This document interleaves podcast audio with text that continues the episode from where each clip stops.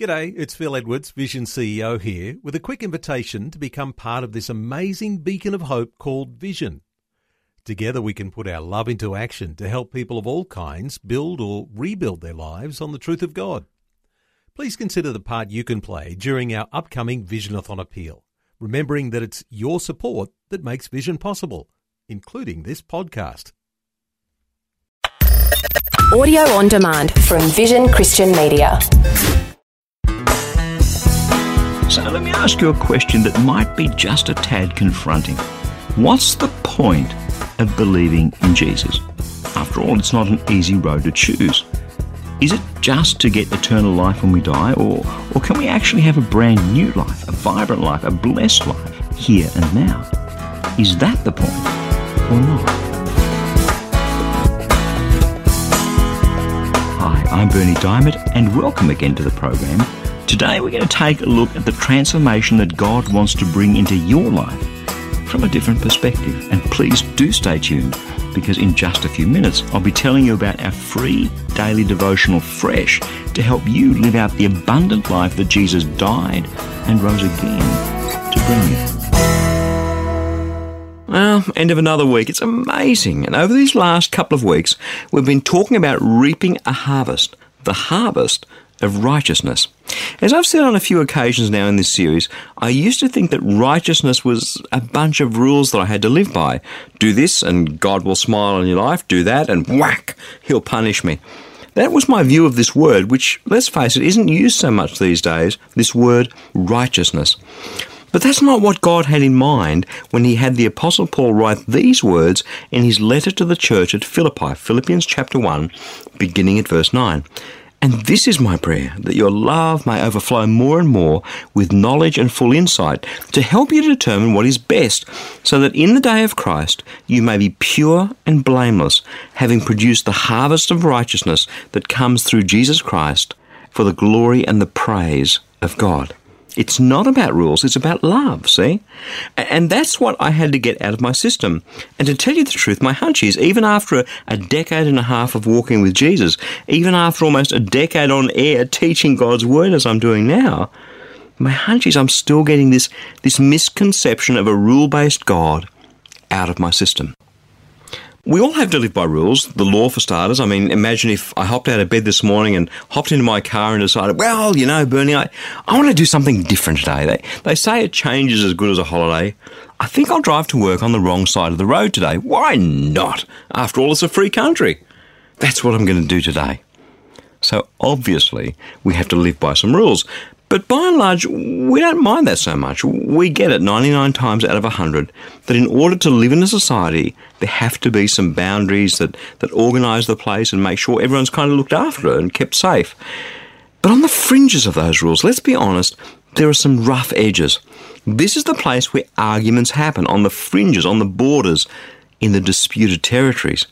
I mean, disputes between neighbours, what are they about? The fence line, the noise. They're about things either on the boundary or things that cross over the boundary that one party thinks are fine and the other one doesn't. It's the same at home or at work. Disputes happen when someone breaks some rules that we have in our heads, whether they're valid or not. The more we think about it, the more rules are a big deal in this world. The ones that are written down, called laws, the ones that are unspoken but accepted and then the ones that you and I carry around as our own personal set of rules. So isn't it easy to imagine that, that God is a rule bound God? After all, that's what the Old Testament is all about.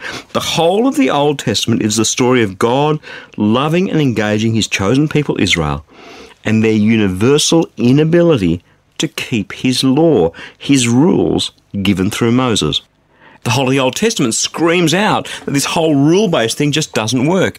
And there's a reason for that. Have a listen to what the Apostle Paul writes Romans chapter 7. Do you not know, brothers and sisters, for I am speaking to those who know the law, that the law is binding on a person only in that person's lifetime. Thus, a married woman is bound by the law to her husband as long as he lives. But if her husband dies, she is discharged from the law concerning her husband. Accordingly, she will be called an adulteress if she lives with another man while her husband is alive. But if her husband dies, she is free from that law. And if she marries another man, she is not an adulteress. In the same way, my friends, you have died to the law through the body of Christ, so that you may belong to another, to him who has been raised from the dead, in order that we may bear fruit for God. While we were living in the flesh, our sinful passions, aroused by the law, were at work in our members to bear fruit for death. But now we're discharged from the law, dead to what held us captive, so that we are slaves not under this old written code, but in a new life of the Spirit.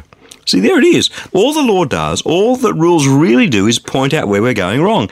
There's no power in the law to change our heart.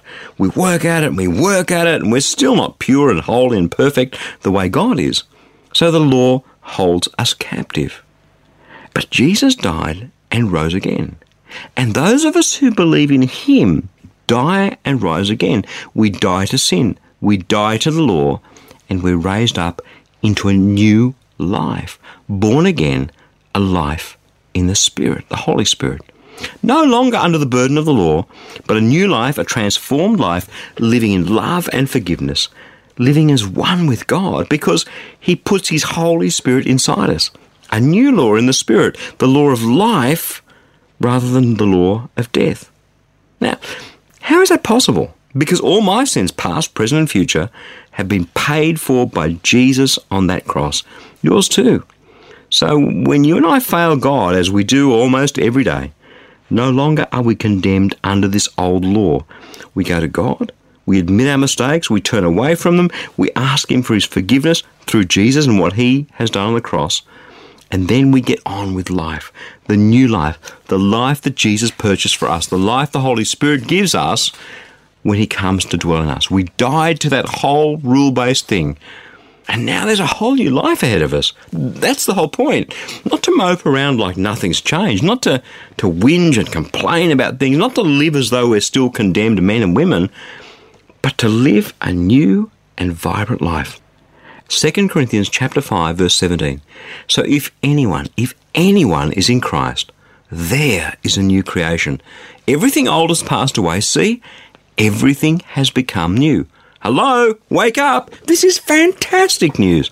And the thing that changes now is our hearts. Once we're condemned no more, once we're free, once we're enjoying Jesus and the presence of His Spirit, we want to do His will. We, we want to live out our righteousness.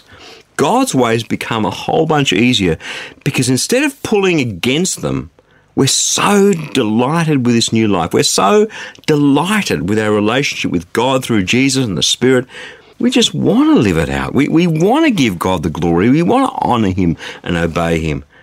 And that's why we want to do it His way. This is exactly what the Apostle Paul writes in his New Testament letter to the Philippians. Philippians chapter 2, verse 12. Therefore, my beloved, just as you have always obeyed me, not only in my presence, but much more now in my absence, work out your own salvation with fear and trembling, for it is God who is at work in you enabling you both to will and to work for his good pleasure. We obey God, which we should do, not because we're rule bound, not because we're dragged there kicking and screaming, but because he is at work in us, enabling us both to will and to do what is his good pleasure. That's huge. This is the gospel of grace and of love and of mercy, all made possible by Jesus dying for you and me so that our sins can be forgiven and rising again from the dead so that we can have a brand new life filled with the Holy Spirit, filled with the presence of God Himself. The Spirit of God, whom God sends to live in each one of us, each person who puts their faith in Jesus Christ and what He did on that cross. Isn't that good news? And if it isn't, well, frankly, I don't know what is.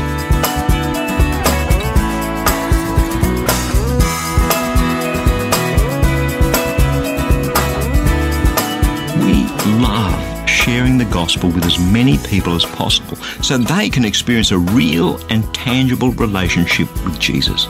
So before we go, I'd like to tell you about a free daily devotional to help you and your friends draw even closer to Him. It's called Fresh. Each day you'll receive a powerful scripture verse together with some words of inspiration, hope, and encouragement. And the best news is that it's completely free, delivered right to your inbox each and every day, where you can choose to read, listen, or watch the daily video. Completely up to you. It's God's Word fresh for you each day. To receive your free e-devotional, just jump onto the website freshdevotional.org. You'll see the Fresh e-devotional sign up waiting right there for you. And as a bonus, I'll also send you a free copy of my ebook, How Can I Hear God Speak to Me? So head across to that website and sign up to receive Fresh. I pray that your heart will be touched and transformed as you draw ever closer to Jesus through His Word. That web address, in case you missed it, is freshdevotional.org. I'm Bernie Dymet, and I'll catch you again same time Monday with a different perspective. Thanks for taking time to listen to this audio on demand from Vision Christian Media. To find out more about us, go to vision.org.au.